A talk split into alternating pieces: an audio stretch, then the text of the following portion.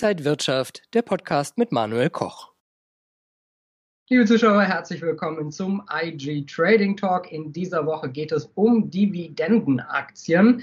Wie können Sie davon profitieren? Was sind eigentlich Dividendenaristokraten und Dividendenkönige? All das klären wir und wie Sie das am besten für Ihre Strategie und für Ihr Portfolio nutzen können. Ich bin in New York an der Wall Street und zugeschaltet ist Salah Edine Bomidi, der Head of Markets von IG aus Frankfurt. Salah, schön dich zu sehen. Hi, schöne Grüße nach New York und schön dich zu sehen, Manuel. Ja, danke, danke. Und auch in New York sind Dividenden ein gern gesehenes Thema. In den USA äh, werden sie äh, ja quartalsweise ausgezahlt, in Deutschland häufig nur einmal im Jahr. Aber Anleger lieben es, wenn zusätzlich Geld aufs Konto ins Depot kommt. Äh, vielleicht klären wir als allererstes mal die Begriffsdefinition. Was sind Aristokraten und was sind Dividendenkönige? Äh, ja, das können wir gerne zusammen machen, denn wie du gesagt hast, in den USA werden die Dividenden pro Quartal ausgeschüttet, in Europa eher seltener der Fall. Ich interessiere mich vor allen Dingen für Aktien, die jedes Quartal ihre Dividende ausschütten und insbesondere bei den beiden Werten Aristokraten und Könige. Was sind das überhaupt für Aktien? Wenn wir uns mal die Aristokraten anschauen, beziehungsweise die Definition hierfür, dann sehen wir ganz klar, was man damit meint. Man schaut sich US-Aktien an, die über 25 Jahre lang bereits Dividenden ausschütten, ja, und dann sogar noch die Dividende jedes Jahr in den 25 Jahren in Folge erhöht haben. Das ist schon ein Statement und es zeigt auch in gewisser Weise, dass ein Unternehmen dahinter steht, ein operatives Geschäft hat, was durchaus auch diese Möglichkeit und Eigenschaften ja hervorbringen kann.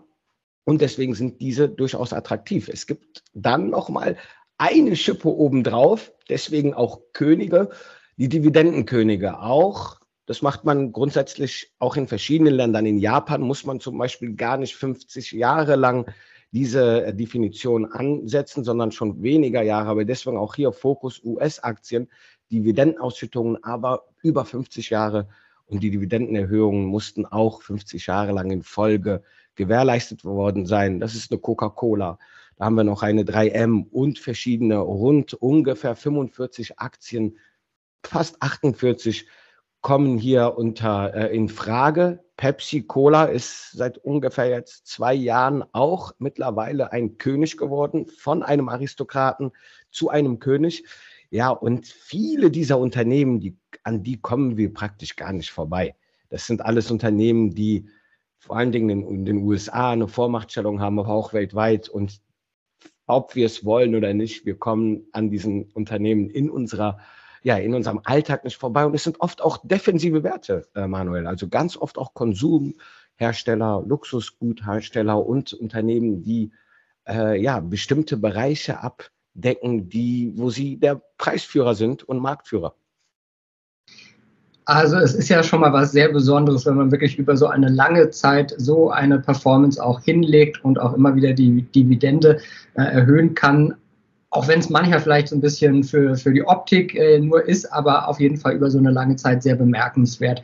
Kannst du uns noch mal so ein paar Unternehmen nennen, die du interessant findest?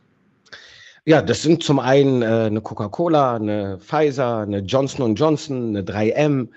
Im Endeffekt interessiere ich mich für alle äh, Dividendenkönige vor allen Dingen. Ich bin gerade in so Auswertungen wissenschaftlich, wo ich gerade die Unternehmen, die Aristokraten sind und kurz davor stehen, Dividendenkönige zu werden, die mal unter die Lupe nehmen, weil es gibt natürlich bestimmt Marktteilnehmer, die das antizipieren. Die sagen, wenn ein Aristokrat bei 47 Jahren ist, dass er nicht tendenziell in den nächsten drei, vier Jahren zu einem König wird. Denn eins ist wichtig, bei den Dividendenkönigen handelt es sich ganz oft um Werte, die auch von Pensionskassen in den USA oder großen institutionellen ähm, ja, Portfolios gekauft werden, um genau diesen Effekt zu nutzen. Ich mache mir den zu eigen, indem ich sage, ich versuche einen Dividendenkönig dann zu kaufen, günstig, wenn es geht, und dann jede drei Monate die Dividenden nochmal in die Aktie zu thesaurieren, um damit den Zinseszinseffekt auf sehr lange, äh, ja, auf sehr lange Sicht dann auch mitzunehmen und praktisch noch mehr Stücke dieser Aktie zu erhalten.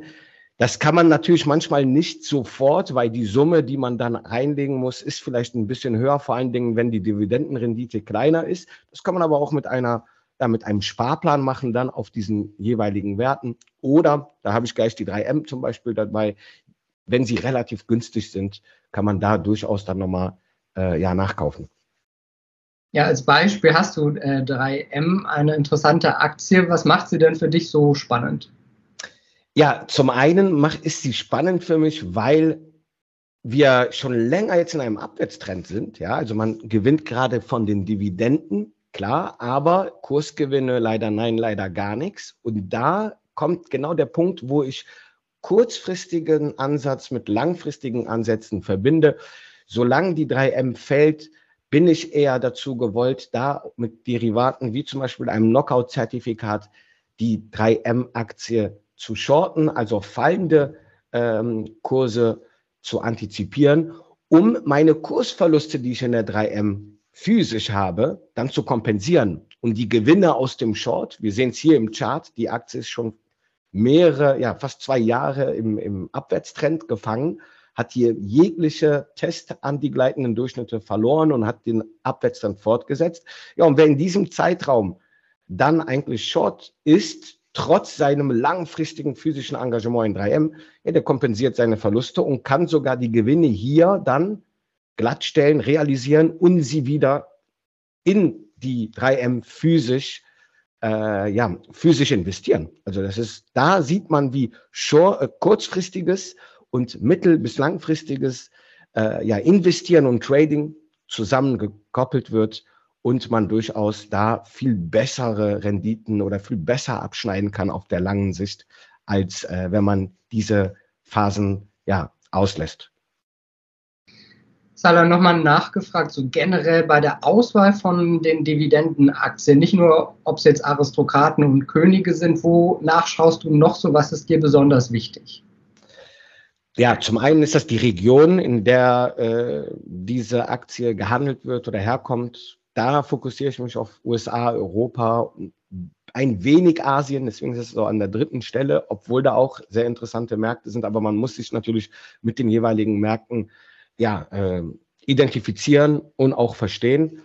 Ich suche Minimum-Aktien, jetzt unabhängig von Aristokraten, die 25 Jahre Dividenden liefern oder 50 Jahre Könige, schaue ich, dass wir mindestens 10 Jahre profitabel sind, ein Free Cashflow grundsätzlich positiv ist die 10-Jahres-Dividendenwachstum so bei 3% liegt und wir mindestens 20 Jahre Dividendenerhöhungen haben, auch wenn es da mal Aussetzer gab, ist das dann erstmal jetzt nicht direkt tragisch.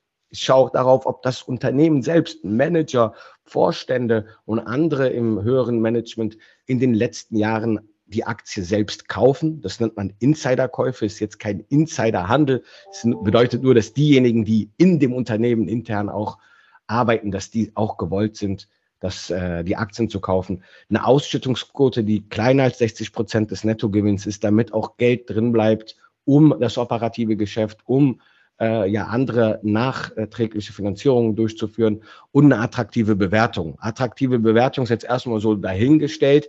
Da gibt es natürlich verschiedene Ansätze, wie man das macht. Das tue ich fundamental mit verschiedenen Kennzahlen.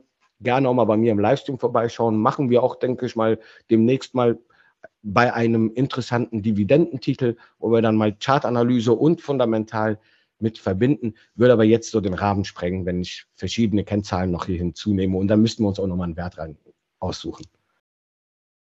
Äh, die ganzen Faktoren, die du gesagt hast, das nennt man ja auch Primärfilter. Dann gibt es noch einen Sekundärfilter. So ein paar hast du da auch schon genannt, aber wenn du das vielleicht nochmal so zusammenfassen könntest.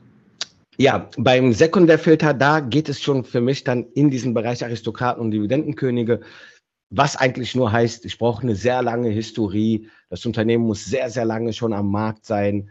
Ähm, wir müssen auch durchaus sehen, was große institutionelle Anleger machen. Wird diese Aktie auch in der privaten Altersvorsorge bei, vor allen Dingen in den USA, angewandt? Ja, das ist zum Beispiel bei Dividendenkönigen und Aristokraten der Fall. Pensionsfonds, die äh, hier investieren und dass dieses Unternehmen in der Regel eine starke und bekannte Marke ist.